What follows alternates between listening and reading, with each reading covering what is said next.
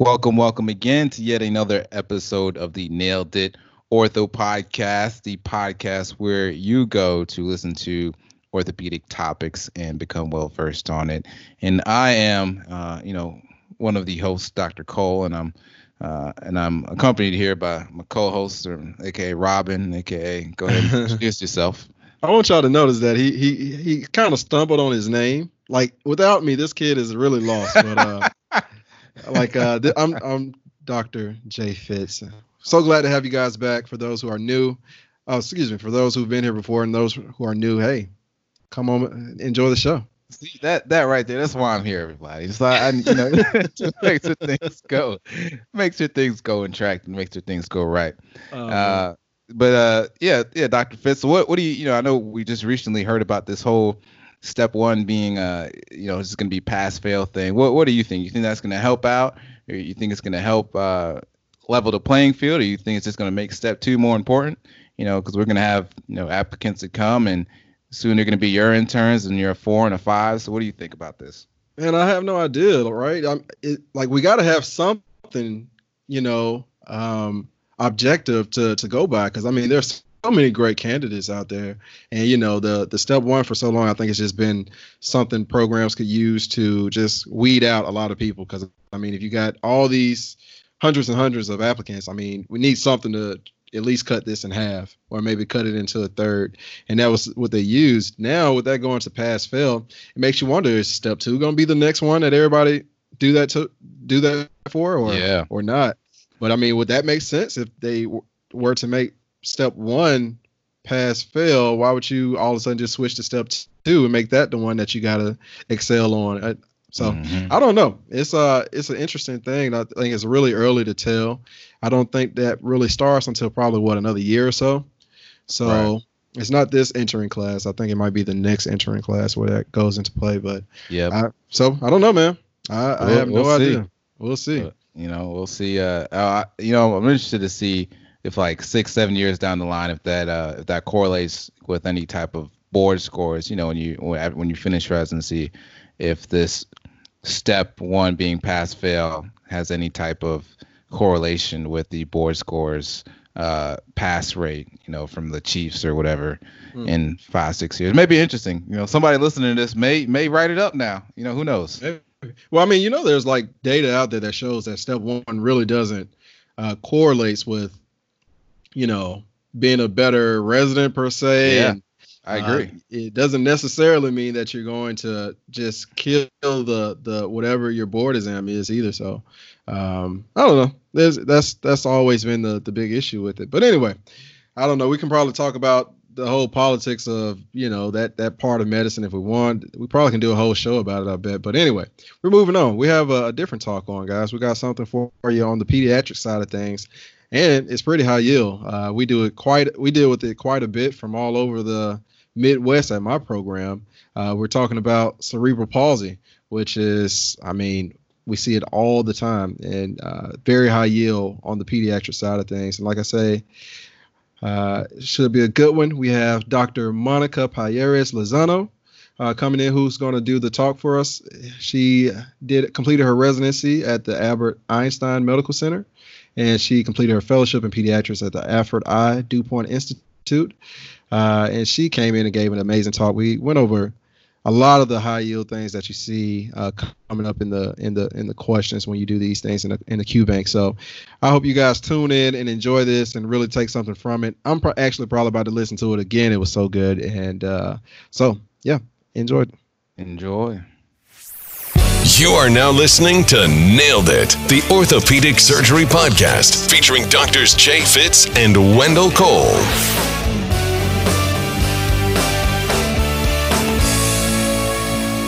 Payares, welcome to the Nailed It Ortho podcast. We are so excited to have you on and talk about some pediatrics today. Um, and I know there's a lot going on in your city right now, so we're, we're so thankful that you made the time out to come and speak with us. So, how are you doing? And welcome to the show. I am doing great. Thank you guys for having me. I think this is an excellent uh, opportunity to spend some time with you guys, considering I'm on, on lockdown and uh, luckily here in Miami, uh, hurricane winds are allowing us to have this conversation. So thankful for uh, for the opportunity and for being here and sharing a little bit of what I've been experiencing in uh, in uh, pediatric orthopedics in this uh, in these times. Yeah, and um, you know that, that's great. I'm I can't. I'm looking for actually looking forward to my pediatrics rotation. We I know every place is different, but we don't do peds until our second year, so I have it coming up in the next couple of months. So I'm hoping this talk gives me a, a little at least solid basis of um solid basis of knowledge, and and of course we're all glad that you're all safe there in Miami and that you're doing okay. Absolutely, thank you for having me. All right, perfect. So we kind of like to start off the podcast just asking a couple questions, getting to know you um, just a little bit better, you know, general questions. Mm-hmm. And the first one is, do you have a favorite case? That is, that's my question. Do you have a favorite case that you like to do? Absolutely. There, there's a few favorite cases, I must say. Nothing like a nice little type three supracondylar close mm-hmm. reduction and pinning. But I must say that I truly enjoy going along the topics of today a good SEMLS or single event multi-level surgery with uh, pelvic reconstruction and femoral VDROs, that's that's a, a, very nice long case. Okay, okay, yeah, I think I've heard some residents say that they kind of like that as well during my my little time at the uh, at the Children's Hospital. Also, um, let's see. Since this is going in my going on in Miami right now, right now there's for those who don't know, there's a hurricane that's kind of going along the coast of the United States right now, and uh, they were worried at the time about Florida being involved as well. Um, and we, in our, in one sense, we kind of lucked up because we have Dr. Payares off right now so that she could do the talk. So it worked out in one way for us. But um, so what? How how is it just staying in Miami as a whole, and also just having to deal with hurricanes and things like that? I'm from the south, and that's that's like the one type of storm we really just don't have to deal with a whole lot. Well, I can tell you that there's a few things, I guess, depending on where you live in the U.S. and even in the world. There's certain natural disasters that you're prone to. And uh, I mean, I lived in Miami uh, for about five years uh, during my college time, and and I uh, took a little break and went to train in the Northeast with all the cold and and I did have even a hurricane with Sandy up there, but um, I can tell you that we get used to it in the sense that since uh, Andrew 92, um, South Florida has become uh, definitely more uh, involved and prepared. Um, so even though we have the ability to uh, to know that it's coming, which I think it's definitely a, a tremendous advantage. Uh, the infrastructure is built now to to sustain some of these very nasty storms. Uh, the preparation, the ability to prepare for it, um, are helpful. So that gives us a sense of uh, security. The, you know, construction has been uh, and codes have been better since since then. Um, so that is helpful. You know, in, you know, I, I don't know the people in California might think, you know, you don't know when the when the the, um, the earthquakes coming. You know, um, that would definitely scare me more.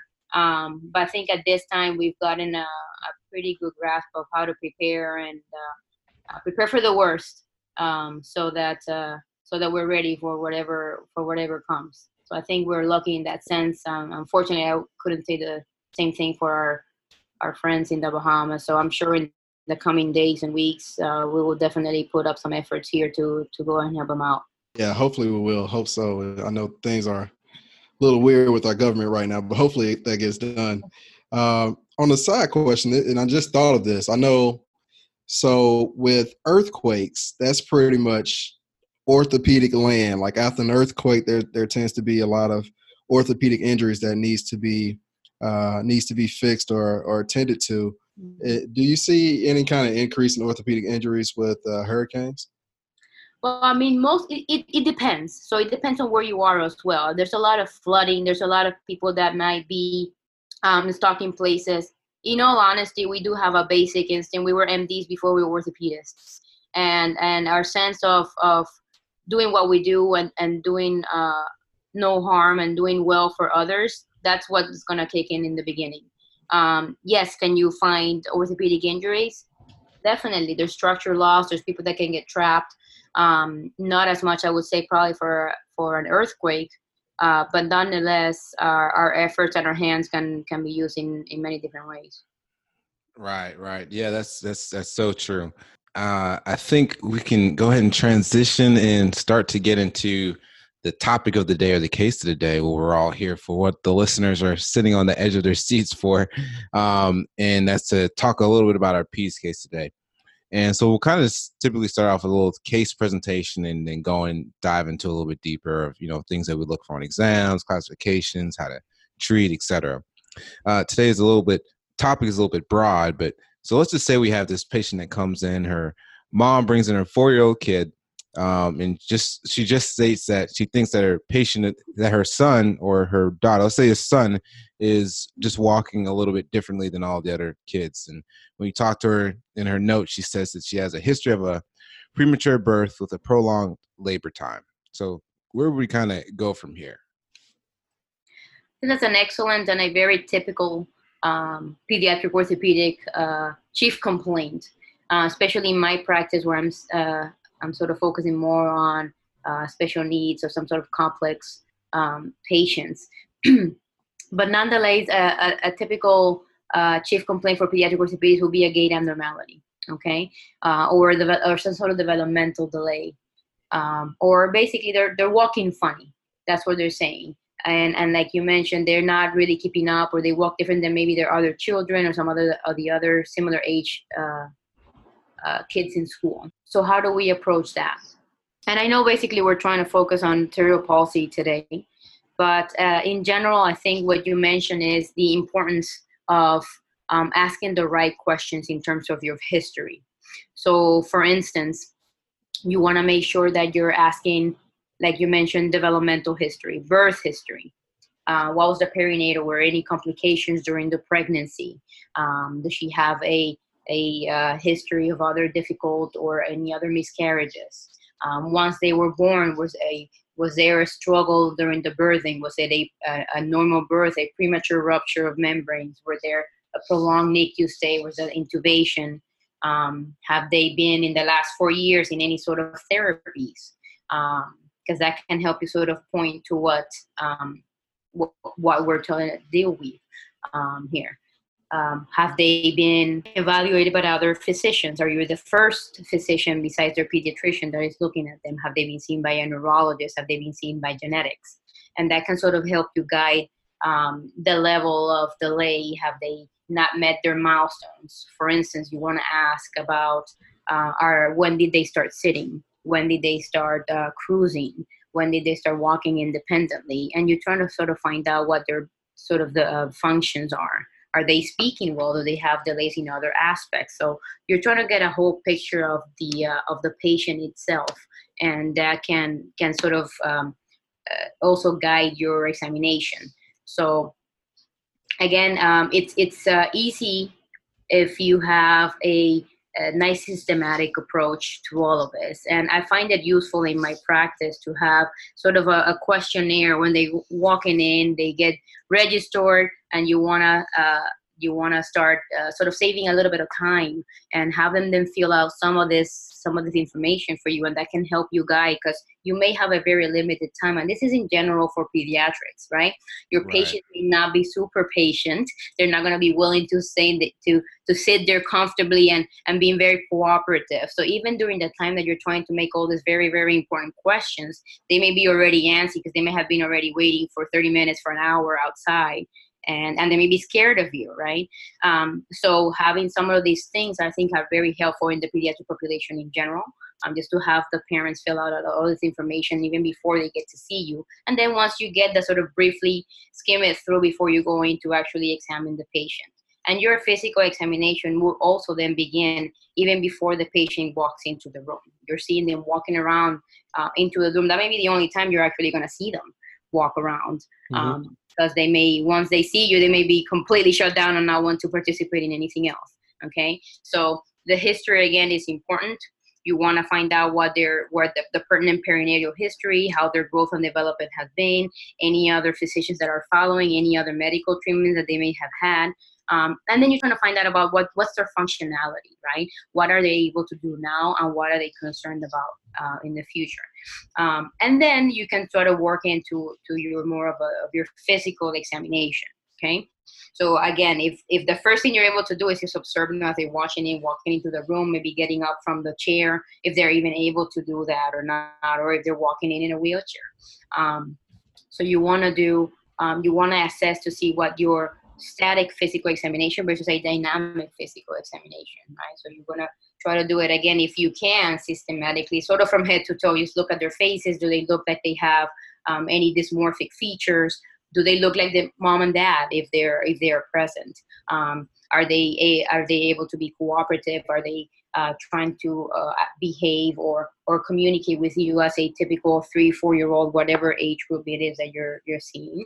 Um, you're going to be looking at them you know um, upper extremities. Are they moving both hands? Are they reaching out for this? Have have little props here and there that can be helpful.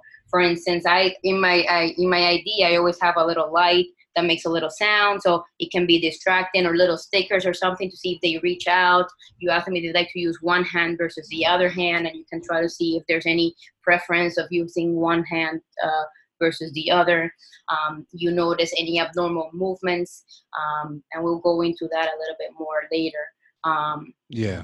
Um, you can check for range of motion, both upper and lower extremities. Those will be important.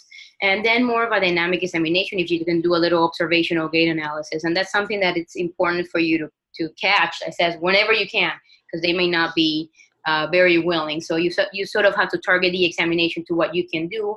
Um, and then again, you may not be the, getting the whole picture the first time around. Right. Um, so, and, and, and that's okay. And that's okay. Mm-hmm. And so you said when they when they first come in, you just first kind of observe if they walk and how their gait is before you even start talking to them. Uh, you look at their range of motion. You look to see which hand they prefer, um, and then you know you look at their alignment. So those are all kind of things that you do before you even like really start to examine examine the patient. Just kind of doing your verbal observation, uh, not verbal, your uh, your observation first, huh? Absolutely, I think it's extremely important to to to take advantage of every single moment of the interaction, whether you're actually with the patient in the examining room, on the examining room table. You have to take advantage of every single uh, moment because you may not have that much more. Um, with pediatrics, I think that's that's sort of a um, it's very common to to get very limited examinations because of that. So you have to be able to use what you get. So you have to have all your eyes and senses ready to go. And so, like, I guess a, a little bit more question because you know when you're reading on these things, you read up on things like spasticity and different things. So when you're doing uh, when you're testing range of motion, what are some of the specific things that we're on the lookout for? Like, how do we know uh, this patient is like more spastic or you know than than the others? You know, how what are like key things that we look out for? So I know we're fast forwarding a little bit more towards just a particular physical examination, but you would have to differentiate between a, a dynamic or a static contracture, and this is sort of what you're uh, gauging. Um, there are different types, and this is part of more of the classification, and we can go over that. I know we're sort of jumped up into the direct assessment of the patient, mm-hmm. um, but there's different ways um, in how to determine what kind of movement disorders they have um, and what is a true contracture or what's a true range of motion versus not. Um, and that's sort of part of like the muscle length or more of a static examination. So if you're looking at, for instance, the the type of movement, and, and you mentioned spasticity, we're talking more of a basically like a physiologic classification for different movement disorders. So spasticity is the most common. Um, and basically when you have increased muscle tone um, but you will be able to relax some of this. And and this may be also part of of your interaction in general with the patient. If you um, if the patient is extremely nervous um, this spasticity can actually act up a little bit more. You sort of have to make it into a more uh, a more calm um, situation for them and, and and when you start ranging that initial um, the initial pa- uh, fast passive motion maybe a little bit uh, uh, tighter. Um, we call that uh, we talk about Tardieu classification and things like that to to, to measure the uh, spasticity. So we will talk about an R an R one, which is sort of your initial um, range. And then we talk about an R2, sort of like when they relax a little more, and then I can maybe bring them um, more. And, and this is something that we use to, to talk about muscle length and to talk about dynamic versus static contractures. This is a little more complicated. And what's the name of that classification that you just Tardieu. T A R D I E U. Tardieu.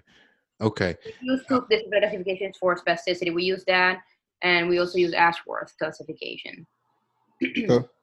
And also, just on you know, once you examining this patient, uh, you know, you kind of have the classifications in mind and different things. Uh, is there any advanced imaging or even X-rays that you're doing anything like that to kind of assist with the diagnosis as well? Not necessarily. So I can go back in terms of what, what is cerebral palsy. If this is already what you're thinking, right? you've you sort of walk the, you know, the, you came in, you have a little bit of a brief history, you're seeing the kid a little bit, you know, there's something definitely a little bit off. So then it's already clicking in your mind, right? So what what is cerebral palsy? And Mhm. and basically this is this is a, a, a group of, of disorders, right? It's a big range, right? It's a group of developmental uh, movement disorders that are basically um, non-progressive. So we talked about a static encephalopathy. Um, but this static encephalopathy can often be accompanied by secondary musculoskeletal problems. So those problems can be progressive. So the initial injury or the initial insult, which we're thinking about in this case, we're talking about prematurity, um, which is a very, very high risk factor for cerebral palsy. Um, but I can tell you in about 50%, we don't even have a cause. It may not be even be premature. So we don't know exactly what it is that is causing uh, cerebral palsy. And it's not, it's not, a, there's no test to tell us, okay, this kid has, it's cerebral palsy positive or negative. There is no necessarily uh, uh, imaging. I have seen imaging uh, or an MRI of the brain that can, uh, that is, you would look at that MRI and it's completely normal and this kid is a fully involved total care dependent person. And i've seen mris where you would say like well this person is obviously severely affected and uh, how can this person even be alive? And they're you know they have a spastic diplegia and they're college students or they want to be physicians. Um, so you there is no particular test to this day that can tell us okay this person has cerebral palsy. Cerebral palsy is a diagnosis it's a clinical diagnosis that's accompanied accompanied by your history your physical examinations your observational gait analysis and, and all these other sort of uh, multidisciplinary approaches that you have towards this patient Okay, so yeah, it's just you have to kind of put it all together and have things have pretty much have this on your differential for sure.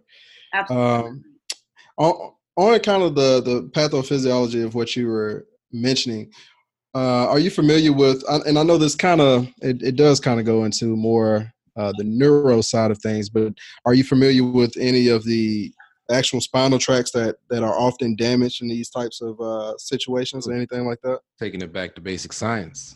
Yeah basic so so so yeah. So in, in terms of the basic sciences we do know that there are these are insults uh, to the developing brain the developing um, nervous system whether it happens in the euro, in utero where it happens during the delivery or after the first two years of life or after an unfortunate event out of a near drowning or something like that. We know there is this is an upper motor neuron uh, type of injury. Basically the, um, that decreases your input in your uh, reticulospinal and corticospinal tracts and this is going to end up affecting your muscle control.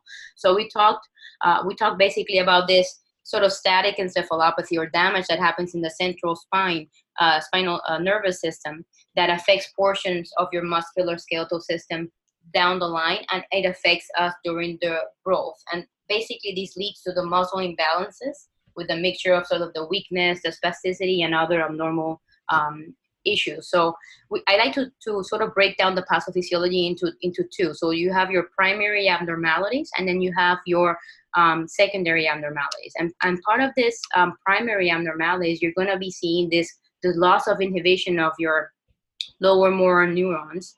Um, and you're going to have some positive features in your upper motor neurons. So you're going to have that spasticity, hyperreflexia. You're going to have some clonus and this and this co-contracture that makes it really hard for them to really coordinate their, their motions. And this is very basically neural in in function. Um, you're going to have again abnormal muscle tone deficient balance and coordination. You're gonna have uh, you're gonna have uh, residual primitive reflex patterns, uh, weakness, and you're gonna have loss of selective motor um, control. And then you're gonna have that is gonna lead to your secondary abnormalities, which is more of the musculoskeletal pathology that's gonna lead to sort of your muscle shortening, uh, different torsional abnormalities, joint instabilities, and and then farther down the line, de- degenerative um, arthritis. Mm, right. Just so just to quickly summarize, not quickly, but to summarize what we spoke about already. We kind of spoke about the physical exam, like how this is a clinical diagnosis, and we make this diagnosis once we see them. You know, we assess their gait, we see how their or their physical exam looks, their their muscle tone, their range of motion.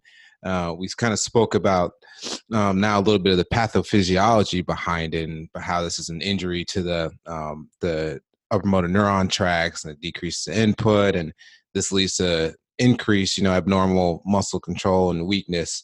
Mm-hmm. um, so then next is i know we kind of touched on it a little bit earlier but what are the different ways like to classify this? Just some of like the high yield one because i heard you saying diplegia a little bit earlier and yes. what are the, what are what are some of the ways that we so, so we have physiologic classification we have an anatomic classification. So in terms of our physiologic classification we try to to sort of coordinate with um, what what they're what they're physiologically doing. So spasticity is the most common um, uh, uh, class, um, and it's uh, it's usually a increasing muscle tone and hyperreflexia.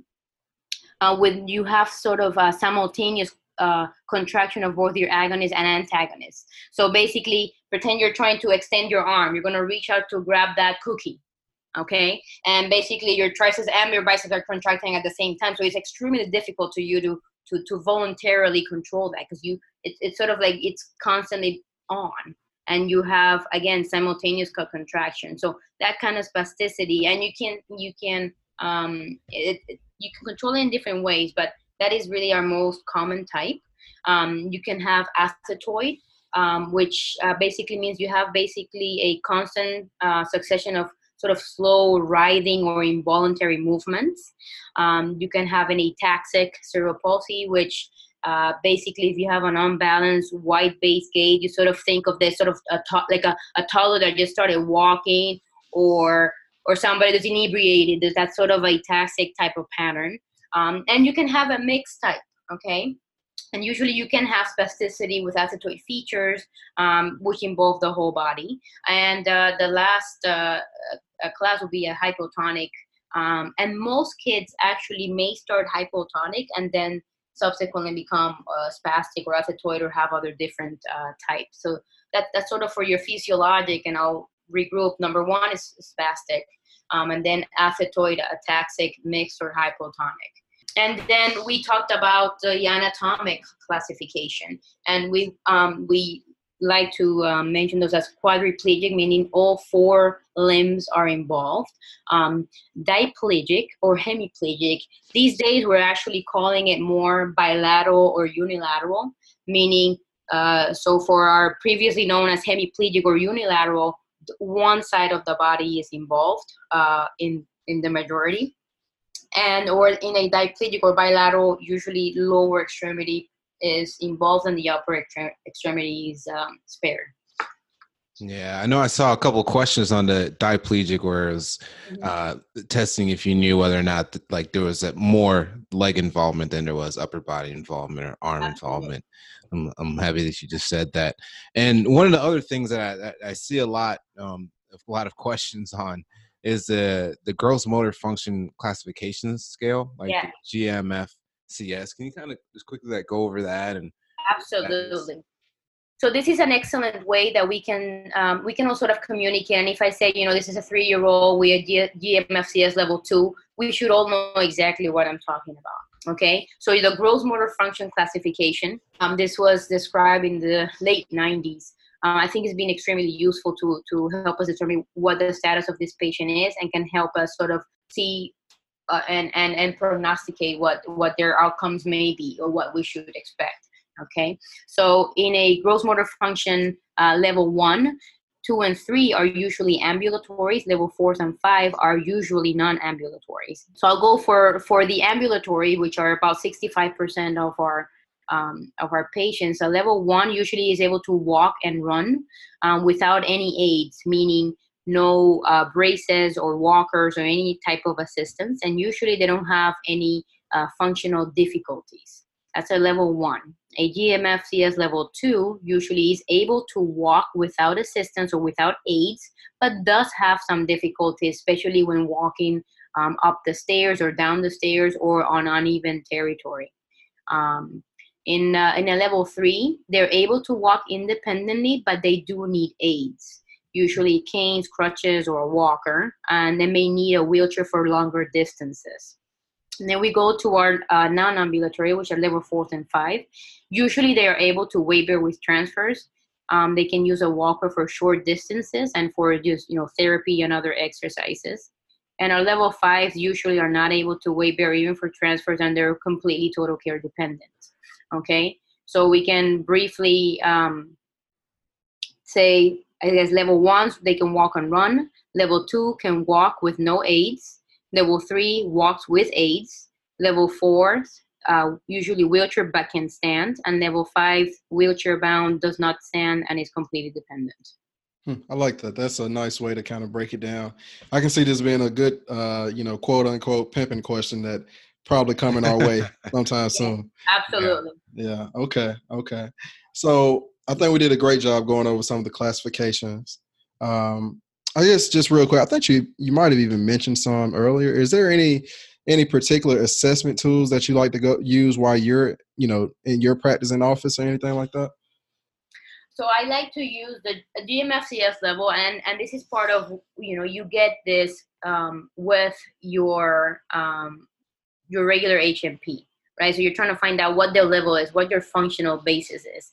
There's um there's a few other um assessment tools that can help us sort of determine what they are, and it's the the functional motor scale, or FMS.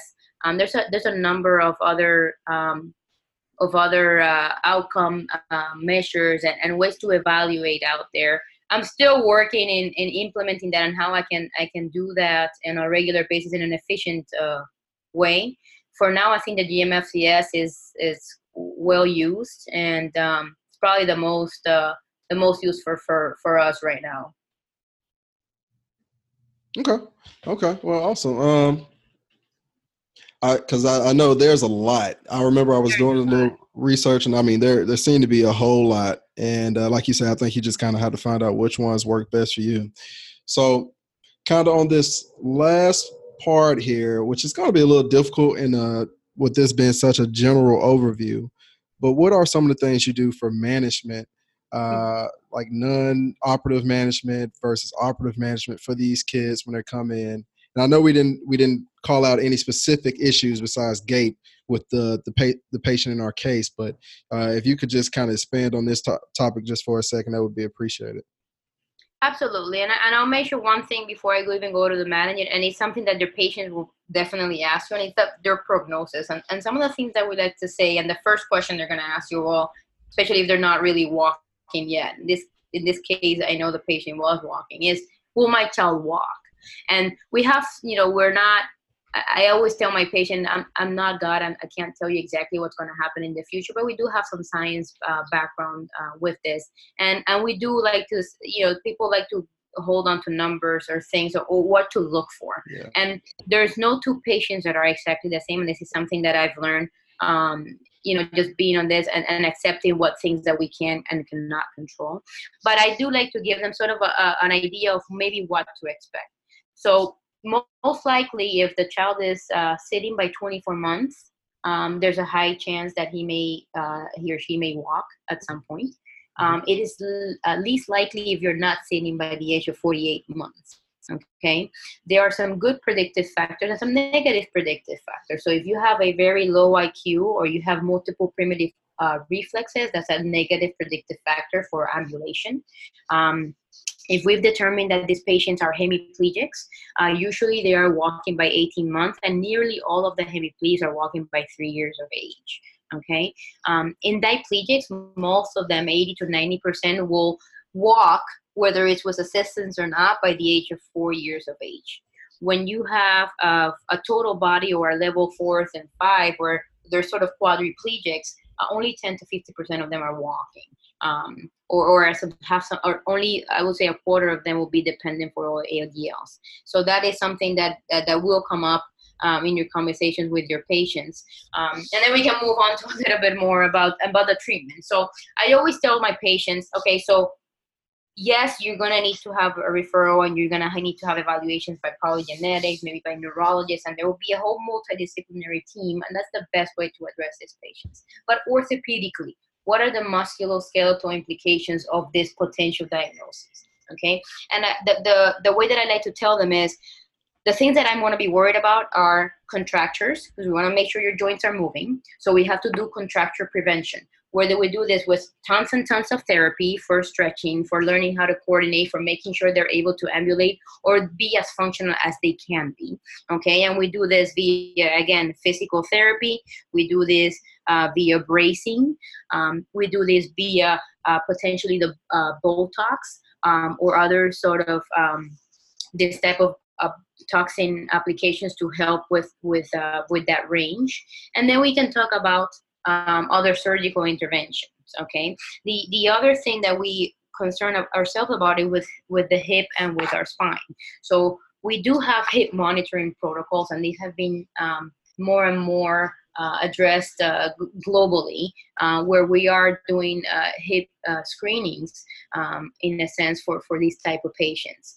And because they do have a, a great deal of imbalances around our, our joints, our hip joints in particular, um, this sort of, um, we call it lever arm dysfunction, uh, this co-contraction of muscles um, in the developing hip tends to kick the hips out of their socket. So we have to keep an eye on them. And, and depending on their level of involvement, we may need to be more aggressive in, in looking and screening them and address them um, in an earlier time to prevent the you know complete dislocations.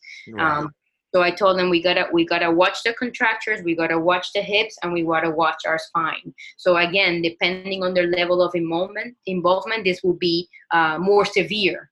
Um, and then so you're you know they're sitting balance, are they sitting appropriately? If they have a wheelchair, do we have posts for them? And then we can talk about I mean scoliosis, neuromuscular scoliosis can be a completely different topic, but it's something that I bring out even on the first visit. Mm. Contracture management, hips, and spine.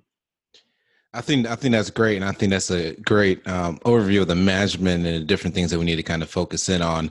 Um, I really think this was a great overview talk about cerebral palsy um, and hitting all the high points as well as you know talking about the management and, diff- and the different assessment tools are there, are there any like high points or anything else that you would want you know i guess young physicians whether they're residents or you know just starting out uh, attendings in pediatrics to uh, just get from this talk or from this general overview i can tell you this is a is a difficult population um, but you guys have had will have the necessary training. It can be intimidating at once, but once you know what you're looking for, you need to establish that this is a potential uh, uh, high up on your differentials. You make your diagnosis, you make your prognosis. You have to understand what the patient's needs and the parents' needs and, and wishes and expectations are. You can educate the family and educate yourself, and then we can uh, make up treatment plans based on that. And um, I think the importance of recognizing where you're looking at and and is it something that you're you know you're you're not comfortable with you you can always uh, you have time you have your mentors you have other venues such as what we're doing right now um, that you can educate yourself and and then be that person to guide them through this uh, this uh, difficult uh, difficult trip that they have to to engage on um, so I think for me, the, the important part is recognizing what you have and being able to to guide them uh, properly, understanding the multidisciplinary aspects of it. And this is a you know this is a long term process. And if you're going into pediatric orthopedics, you do know that one of the benefits of this is it's the ability to to manage and take care of this patient for a long for a long time. And um, this is definitely the case for for for these patients. Absolutely, I agree. I know even as a first year intern, when I rotated through um, pediatrics, and I went to one of the clinics where one of the attendings, that's what he sees is a lot of kids with cerebral palsy. I, I really didn't know what to start, where to start, and so I think overall this having to look this stuff up and even just kind of listening to someone who's been doing it for some time helped me out a lot to kind of look for certain things when I when I go back this year to to the Children's Hospital. Um, so, but before we go, I hope that the listeners learned a lot as well. I know I did. I hope y'all really enjoy this talk depending on how the feedback is, we may expand this talk out even longer because I think we could probably do three or four different talks on uh, cerebral palsy and, and still have plenty to cover. So I hope everyone really enjoys it. Uh, Dr. Payares, I would like to tell you thank you for making time, even on a you know it's a storm going on, it's it's the holiday, and you're still making time for us. So I really appreciate that. No, not a problem. It's a pleasure. I, I think this is excellent what you guys are doing. Um, this is excellent for for the future of our of our um, field. Um, your interest in this, particularly for this type of population, I think it's important. Uh, we've gotten extremely well at, at saving these little ones and these little angels, and and we are left with managing all of this, uh, you know, uh, sequelae of of saving this this very fragile little ones. And um, orthopedics is it's a big deal. It's a big part of it. And if you get educated early, like you guys are doing now, don't get scared. Um, they're just little ones. They're, they they want to get and be and be happy and and, and be um, healthy as much as anybody else. And um, uh, we we owe it to them as well to to educate ourselves. Don't be scared. Get educated. Get them out of that wheelchair. Just go from head to toe. Your physicians. You got this. And and uh, i think this is a very rewarding field. Um, i think you guys are doing the right steps in, in getting educated early. And um, and uh, let's let's get them out there and and uh, and help them out guys we hope you all enjoyed listening to that episode with dr Payares. she did a excellent job talking about cerebral palsy and all the things to be on the lookout for I had to go back and listen to this again and took some more notes. So, if this is you all's first time listening to our podcast, please hit that subscribe button and please go and leave us a rating or a review in iTunes or Stitcher or whatever you're listening to us on. And don't forget to tell a friend, of course, or two or three, or just a whole program, you know, or just blast it out to everybody that you know. Until next time.